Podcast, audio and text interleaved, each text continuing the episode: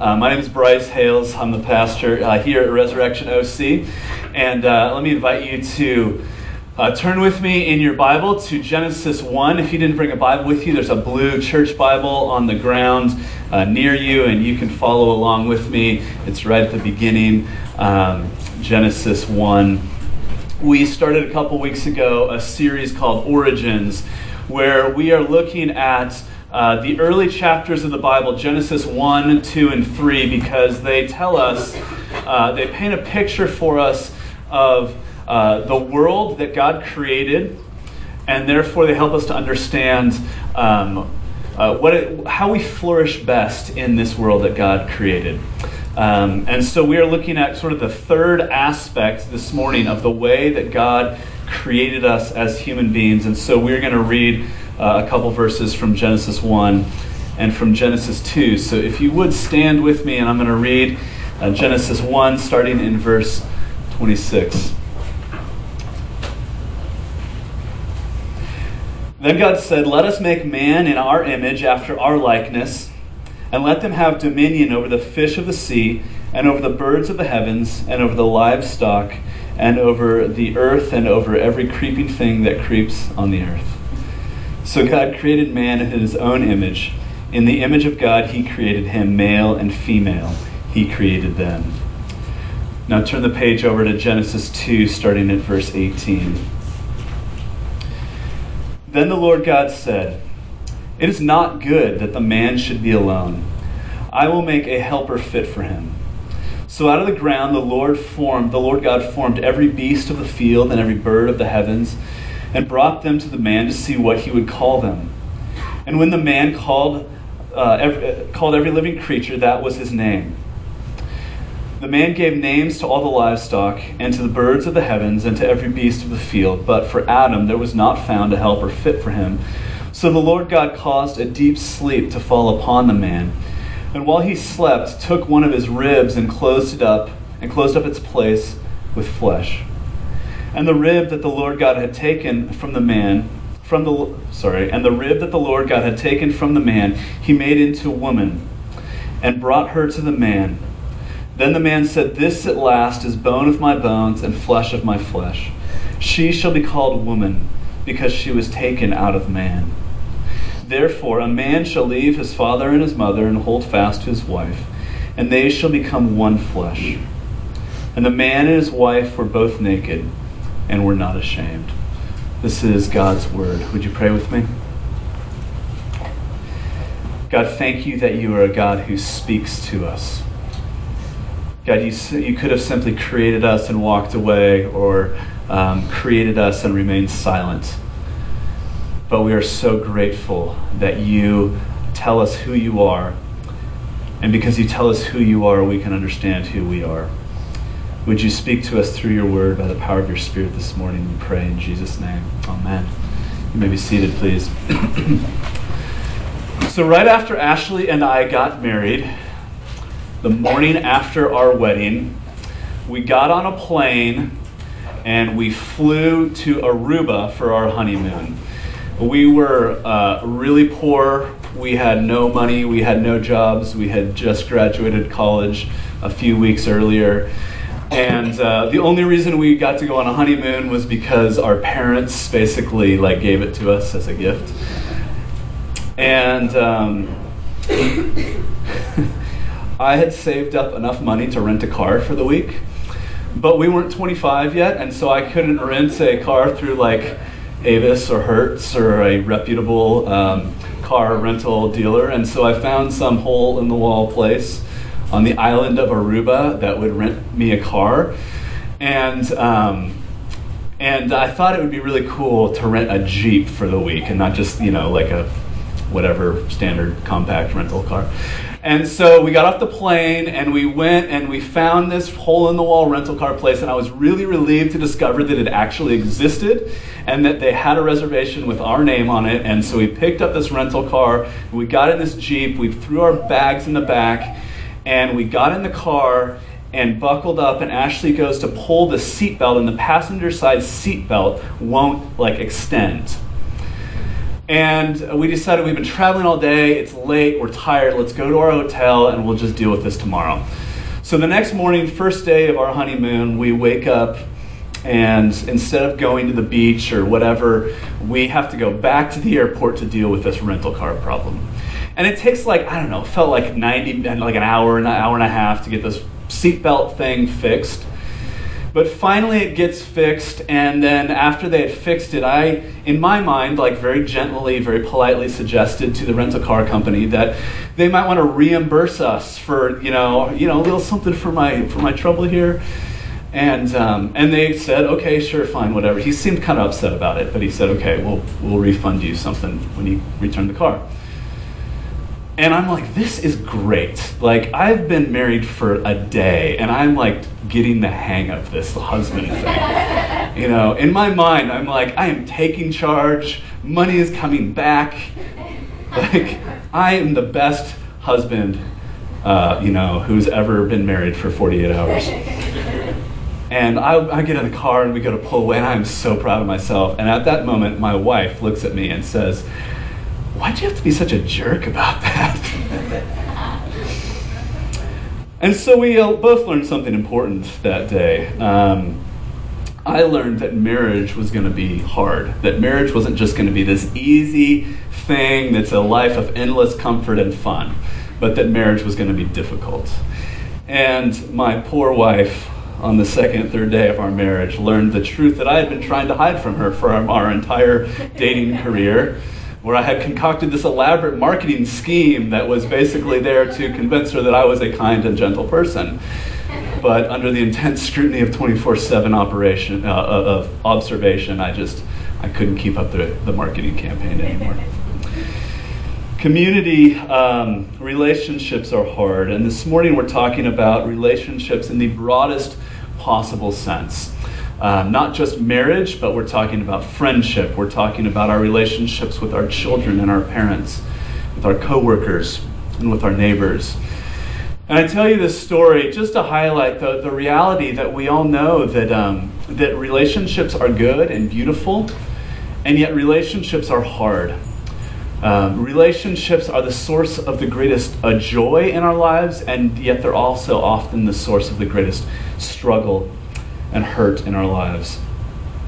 Community relationships are beautiful, and community is difficult. And we tend, I think, to enter into new relationships idealistically, whether it's a, a newly married husband who thinks he's taken charge and, you know, making a mess of everything or whether it's just a new friendship, you know, somebody that you've met, a neighbor, a coworker, somebody at your kid's school that you that you you meet and you kind of have this connection. And you think, man, this is so great. Like I finally, maybe not like I finally have a friend, but like I'm so excited about about this new friendship. So we enter into relationships idealistically and with hope, and yet often, um, uh, you know, after a period of time, like reality begins to surface its head, and uh, and there's something awkward that's said, or there's a uh, there's a moment where it's like you know hardness has entered into the relationship, and then we're faced with with the uh, you know what do we do? Do we just like stop returning texts slowly over time? Do we stop arranging to get together? Do we just kind of back out of this relationship? Relationships are necessary. They're wonderful. They're life giving, and yet they're also hard. In 1938, in the middle of the Great Depression, I mean, this is before World War II, um, this institution that you may have heard of called Harvard University began a study. And they wanted to finally definitively settle the question of what factors contribute to human flourishing. Um, what essentially what, what do you need in your life to be happy, to live a meaningful, fulfilling life? And so in 1938, they began to track, uh, initially it was 238 sophomores at Harvard. Eventually, the study grew to include 700 men. And for 79 years, they tracked these men. I think until maybe the last one of them died, actually. And um, to finally definitively discover what factors are necessary for human life. Now, uh, for human flourishing, what makes your life meaningful and happy. Now, how would you, what would you think would be necessary? I mean, we would think having plenty of money, avoiding, um, avoiding suffering, doing meaningful work, being successful in our jobs, but none of those turned out to be statistically significant factors to human happiness. After almost 80 years and spending millions of dollars, they concluded that the most significant factor in living a long, happy life is embracing community. And I think that's um, a profoundly ironic thing because the reality is that one of the most prestigious universities in the world spent the better part of a century and invested millions of dollars to discover the truth that is printed literally on the first page of the Bible. Relationships are wonderful. Community is what brings life joy and meaning. And we all know that intuitively. We all know that deep down. And yet, I think we're at a strange place in our culture because, um, on the one hand, we celebrate the idea of community. I mean, the rise of social media and technology that we all carry around with us constantly that allows us to be in touch with people all the time. Uh, it demonstrates to us that we have this intuitive, innate desire to connect with other people. And yet, study after study reveals that we're more isolated and lonely than we've ever been. Last spring, the Boston Globe published a report with this headline The biggest health threat facing middle aged men isn't smoking or obesity, it's loneliness. It's loneliness. The biggest health risk to men, especially, is that they don't have friends. We live in a world where we are surrounded by people. We have all kinds of ways to connect with people, and yet the reality is that we feel more and more isolated. We feel more and more alone. I talk to people all the time who say that, um, you know, we devote so much time to work. I mean, especially in Orange County, right? It's so stinking expensive to live here that we're doing all that we can to just survive work wise. But with that comes this sense of guilt that we're being pulled away from our families. And so often, often, I think, especially for men, but for, for women as well, there's this sense that I have to be working more, and yet I feel guilty that I'm away from my family. And so often, the way, I mean, this is, uh, studies are saying this, that often the way we deal with that guilt is by um, signing our children up for more and more activities. We long to invest in our children and that's not a bad thing, that's a good thing, right? But the research indicates that um, signing our children up for more and more activities means that the time we spend together is not actually time connecting. It's time shuttling our children from one activity to the other. And so our time with our children just contributes to this feeling of feeling constantly busy and overwhelmed and never having enough. You get it, right? Is everybody depressed yet? so here's what we know. Here's where we are. Relationships are beautiful, relationships are important, community gives life meaning, and yet it's really hard. Our idealism about relationships is often met with frustration. And when idealism leads to frustration over time, it leads to cynicism. And if you need any proof of that, I just want to you know, consider the example of the movie Titanic. Now, Titanic in what 2018 is like the best way to make an easy joke, right? Like it's the sappiest. You just do something dramatic on the front of a boat, or like it's the best joke ever, right? Like it's the cheesiest, sappiest movie, and yet it was the highest-grossing movie of the '90s, which means that you all went to see it. Like I went to see it. I took Ashley to see it in '97, I think. Uh, um, we all went to see it and that like but it has this just overly idealistic view of love and yet love plus frustration results in cynicism. And that's where we are today. So what i want to do this morning is give you a different way to look at relationships. A, a, paradigm that i believe the bible sets out in genesis 1 and 2 that is different than idealism or frustration or cynicism it's a paradigm that is based on the good news about the way that God created us. And there's simply two things that I want you to see in this passage. And the first is this you were created by community for community. You were created by community for community. Genesis 1 26, God says, Let us make man in our image after our likeness. In the opening words of the Bible, we looked at this in, in, some more detail last week, but we, in the opening words of the Bible, we see this truth that Christians for 2,000 years have proclaimed that the God of the Bible, the God who created the universe, is not uh, only a me, God is also a we.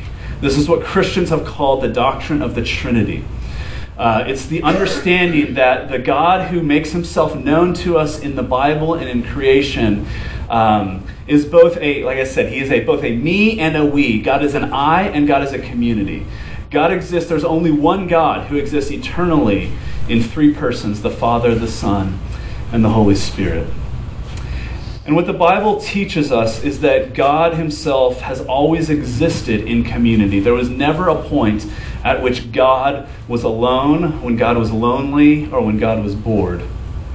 And this is significant because every other religion teaches that God is either an impersonal force, incapable, therefore, of love, or God is unipersonal, meaning God did not love until there was an object of his affection. There was, God didn't love until he created someone to love. But Christianity teaches that relationships and community are not an afterthought, but they are essential to who we are. Think of it like this Have you ever used the Compass app on your smartphone? Robert has. I was going to say most of us have never, I have never used the Compass app, okay? And I'm going to go out on a limb here and say that most of us have never used the Compass app on our smartphone. But you know what? It's impossible to get rid of that thing. You can move it away, you can hide it in a folder within a folder within a folder, you can ignore it, but it is there by virtue of the Creator. And that's the way that relationships work. Uh, you can ignore them, and yet you need them because Christianity says that there was never a time when God was not absolutely filled with love. That's who you are. You were created by community for community. That means that you were created to laugh together. We were created to cry together. We were created to communicate and interact with one another. We were created to help each other. In our brokenness, we are meant to correct one another. You were created to support one another and to care for one another. community is at the heart of what it means to be human because community is at the heart of who God is and He created us to reflect Himself. And what that means is that your spiritual, social, moral, psychological, emotional well being is tied to the health of your relationships. We all know this intuitively that a lonely person is a hurting person. Um, when your marriage thrives, you know, when your marriage is going well, everything is going well. Uh, when you have friends who know you, who like really know you, and they like you, like those two things have to go together. But when they go together, life is great. Um, when your relationships with your parents or your kids are thriving, life doesn't get much better than that when you move into a neighborhood that actually is a neighborhood where you don't just live near people, but you know people and you walk out your front door and you run into neighbors, I mean, that is awesome, isn't it? Life doesn't get much better than that. And when the opposite of all of those things are true, it's hard to even want to get out of bed in the morning. We were created by community, we were created for community. Relationships are at the heart of what it means to be human. They are not um, optional. They're not something that we can um, give ourselves to if we have the time. They're uh, essential to our humanity. So that's the first thing. You were created uh, for community.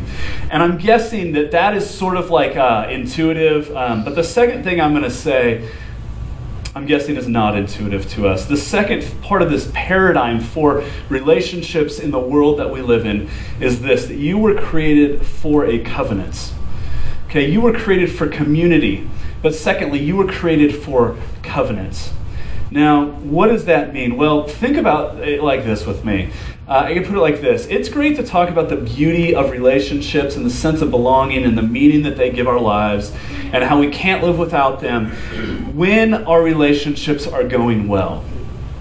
Right? It's fun to talk about relationships when they're a source of joy. But what about when they're not?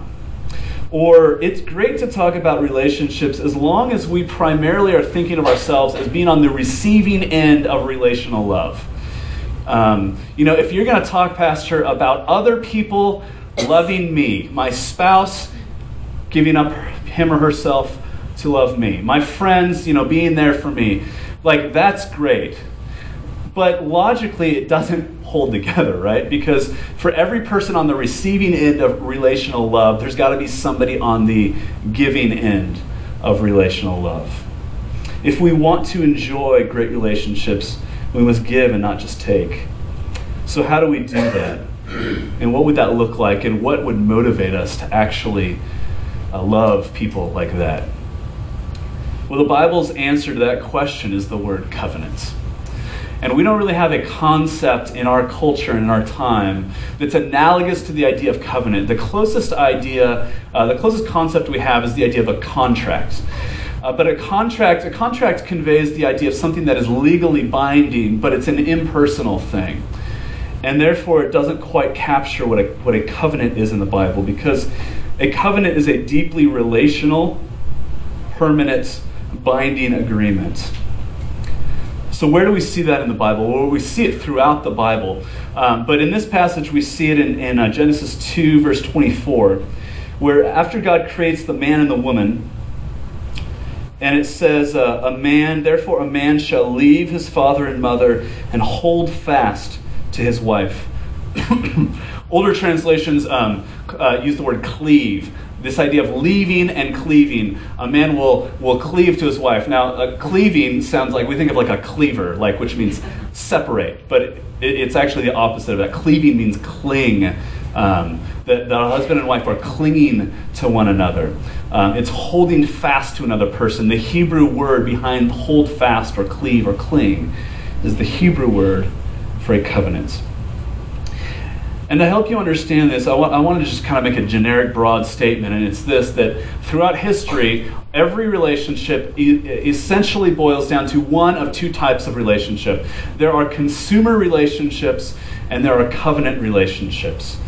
Um, an example of a consumer relationship is your relationship to your cell phone provider.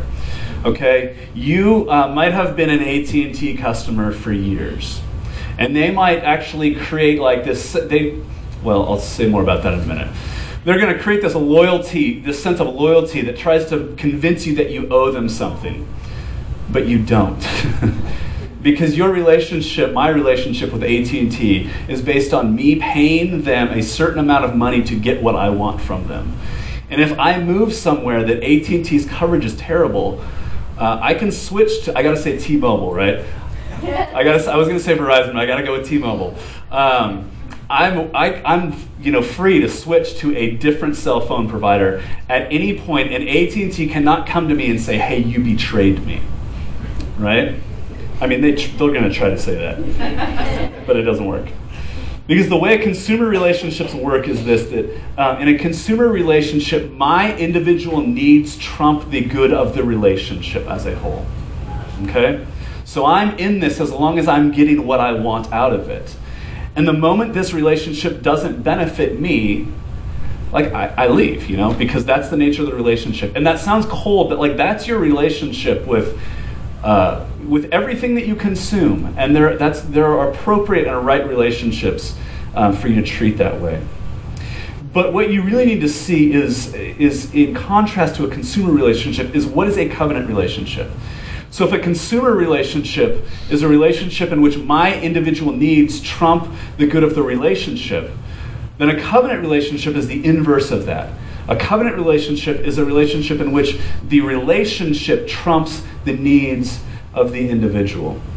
And to illustrate that, think about the relationship of a parent to a child. Um, it is absolutely insane. In fact, it's criminal to think of a parent looking at a child and saying, I am only in this as long as you give me what I want out of it. right? You can go to jail for that sort of behavior. Because the essence of a parent child relationship is as a parent, before you ever saw this person, before you ever laid eyes on them, before you ever held them, you were committed to them. You were all in. You knew that you were not having this, you were not starting this relationship with this new human being because of what it was going to give you, but rather you were have, becoming a parent in order to invest in the well being of this other person, no matter what it costs. The essence of a covenant relationship is that you put the good of the relationship above your individual needs. Now, it's obvious, isn't it, that different sorts of relationships call for different levels of commitment. I don't owe my neighbors the same level of commitment that I owe my children. I don't owe my friends the same level of commitment that I owe my spouse. But the problem that we now have as a culture is that the consumer paradigm of relationships has so dominated our, our lives that we really enter into every relationship with consumer lenses on. And the result is that our relationships suffer. Our relationships suffer. Um, there's a moment in Breaking Bad. Uh, if you haven't seen Breaking Bad, you probably don't want to, but uh, I think it's the, the best thing that's maybe ever happened on television. It's about this high school chemistry teacher who becomes a drug kingpin. And for a while, um, Jesse is uh, Walt is the teacher kingpin, and Jesse is sort of his uh, lackey, for lack of a better term. And towards the end of the series, like things are devolving and they're not going well, and Walt's trying to figure out how to get out of town, but he's got this problem because Jesse knows everything. And so Walt comes to Jesse and tries to adopt this sort of like fatherly, father-like, like I really care about you, Jesse. And Jesse's not doing well at all. And and Walt says, "Why didn't you just like get out of town?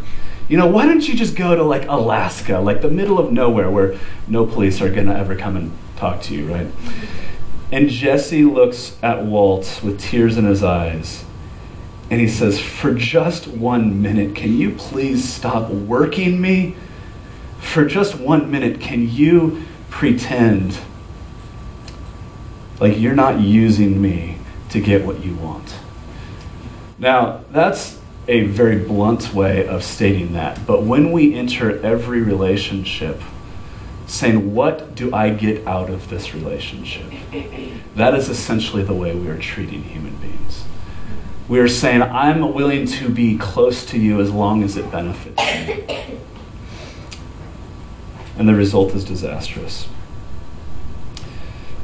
The irony, like I said, is that advertisers would really like us to think that our consumer relation think of our consumer relationships in covenantal terms this is why they create rewards programs and loyalty programs. AT&T wants me to believe that I'm violating a covenant when I choose to uh, switch to T-Mobile. That it's an act of betrayal. But what we need to do if we're going to experience the relational satisfaction that God says is very close to the meaning of life is we've got to enter into relationships as covenant makers. I mean, imagine the difference. I mean, this is obvious in a sense in marriage or parenting. Um, but imagine if you moved into your neighborhood with the idea that I'm not going to get bent out of shape every time my neighbors do something that annoys me. But that part of being a neighbor means other people's lives affect the way that I live, and that's actually a good thing.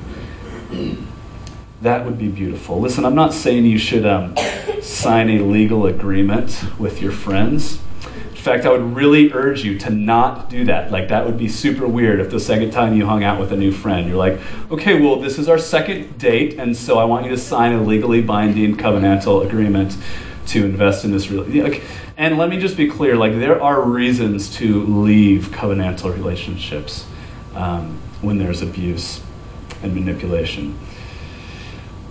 But at the same time, like, let's not make the exception, uh, let's not make the rule based on the exception, right? What if we didn't enter into every relationship with consumer lenses on and we started by saying, hey, I'm going to continue to invest in this relationship even when it doesn't give me exactly what I'm looking for? Because the reality is this that every single relationship that you have ever been a part of, if it's lasted for more than a couple of weeks, you have got to a point in it where you're like, this doesn't do for me what I want it to do right now. Like every relationship feels like it's going to be great on the front end, and there will always be a moment when reality will surface its head, and you're like, I don't like you that much right now.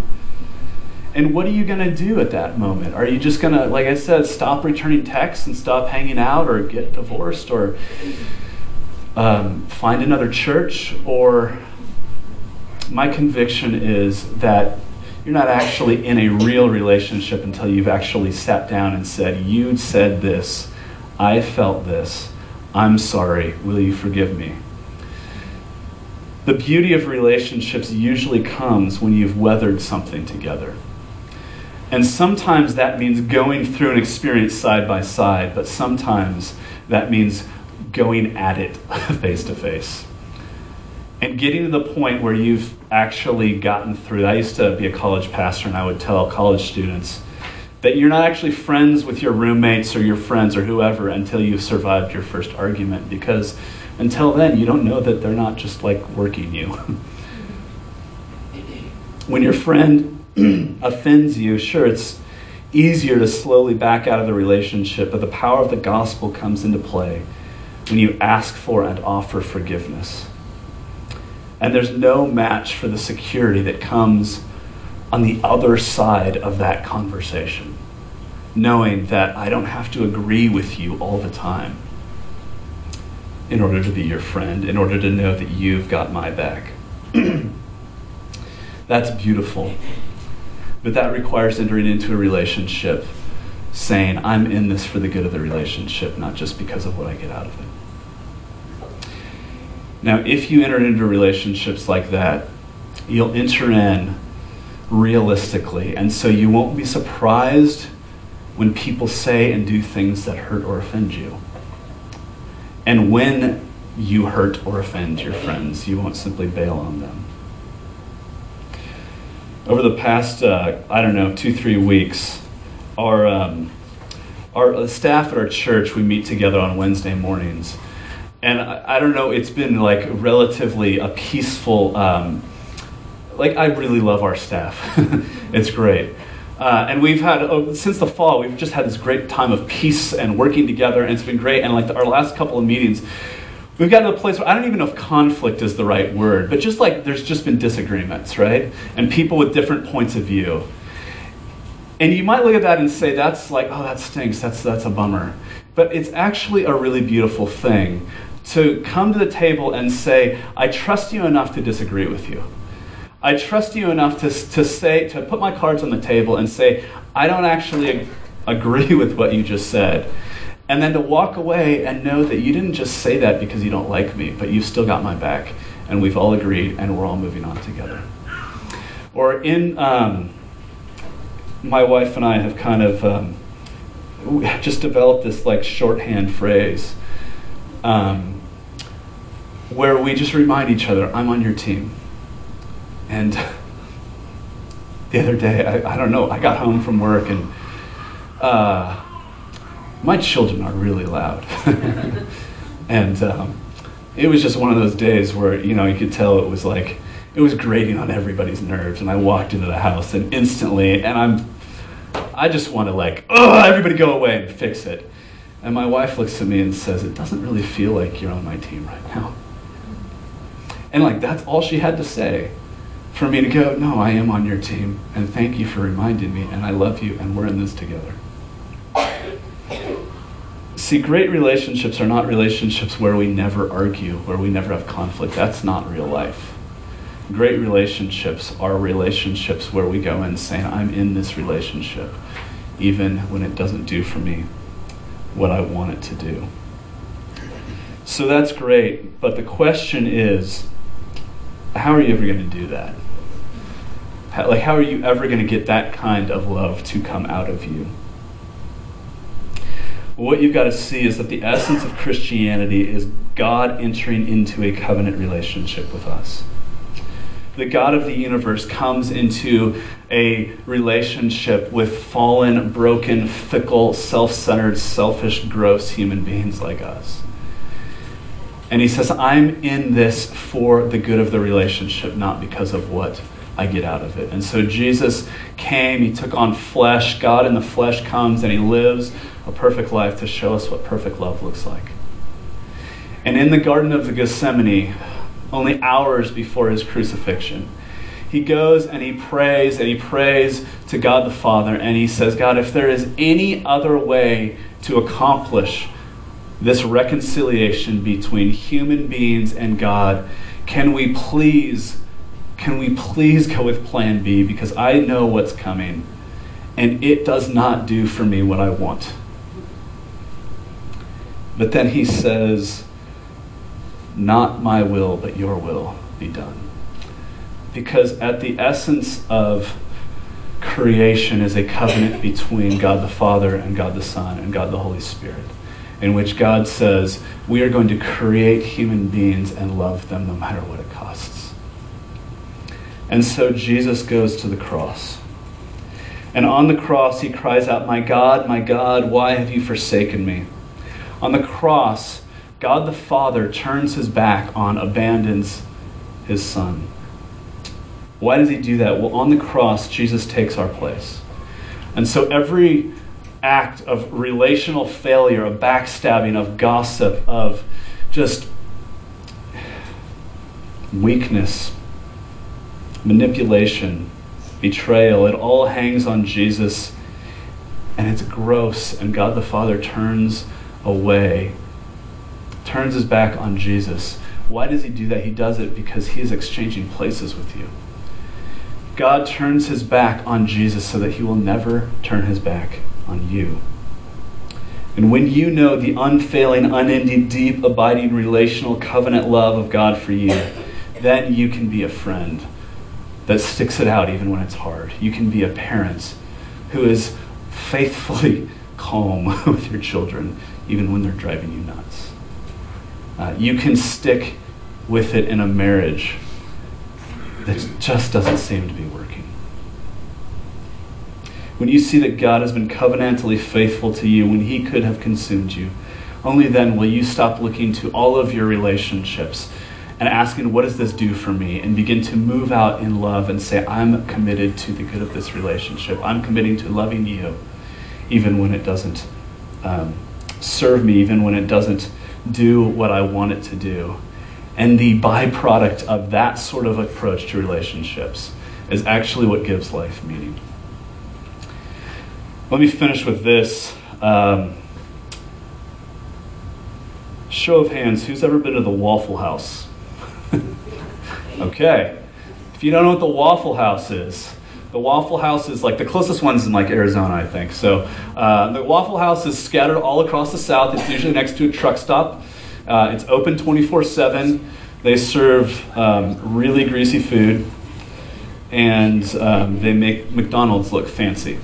Okay, you get the picture here? And so Anthony Bourdain, um, who's like a food writer and you know whatever, on his show Parts Unknown, he travels around the world um, talking about food with famous chefs.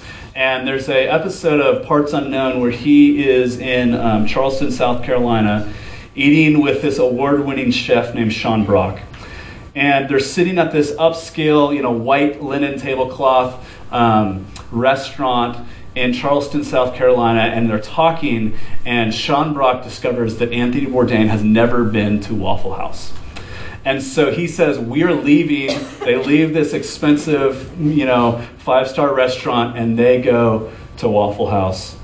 And Sean Brock starts ordering um, pecan waffles, patty melts, a pork chop, a T bone steak, and just you know, they finish with hash browns and eggs. They eat everything on the menu. And it's amazing and it's disgusting all at the same time. and as they are eating, then the like montage of this video of them just gorging themselves on greasy, terrible food is, is rolling. There's this voiceover, and Anthony Bourdain says this It is indeed marvelous. Talking about the Waffle House. It is indeed marvelous an irony free zone where everything is beautiful and nothing hurts, where everybody, regardless of race, creed, color, or degree of inebriation, is welcome. its warm yellow glow of beacon, a beacon of hope and salvation, inviting the hungry, the lost, and the seriously hammered all across the South to come inside, a place of safety and nourishment. It never closes.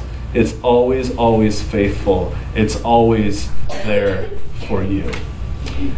Now, doesn't that sound wonderful and disgusting? because what he's describing is what we all want. We all want to know that we have a community that is always, always there for us, that will never close. And yet, deep down, we know that we can never find that at the Waffle House.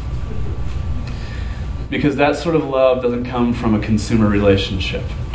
You can't get it on Facebook, you can't buy it with money, but it will require your time. It won't happen overnight, but the one thing it will request, require of you is time. Community takes time, relationships take time. You can't buy community with money, but it requires your time. And as long as you make community an option, a thing that would be nice to get to if you've got the time, if the busyness of life doesn't squeeze it out, you will always approach community as a consumer good. And it will never provide the lasting, meaningful points of connection that you need to actually flourish and thrive. But the good news of the gospel is that Jesus came to set you free from the trap to busyness and enable you to enter into community not because of what it will give you, but in order to give yourself to community. And when you do that, the fringe benefit will be that your life will be filled with meaning because you are surrounded by people who know you and who still love you. That's the good news of the gospel. Let's pray. God, thank you. Thank you that you love us enough to come and speak to us, to tell us what you're like, and to tell us what we are like. We thank you for relationships. God, we pray, I pray that you would help us to know the deep, abiding faithfulness of Jesus, his covenant love for us. And because um, he has loved us so thoroughly that he has removed every need that we would ultimately have. He sets us free to move towards others with that same life giving love. God, I pray that um, Resurrection OC would be a place uh, that is always present, that is always open, and is always ready to welcome any who show up. Not because of what they bring to the table, but simply in order to love human beings. God, that's what we were created to do. Would you please do that in us? In Jesus' name. Amen.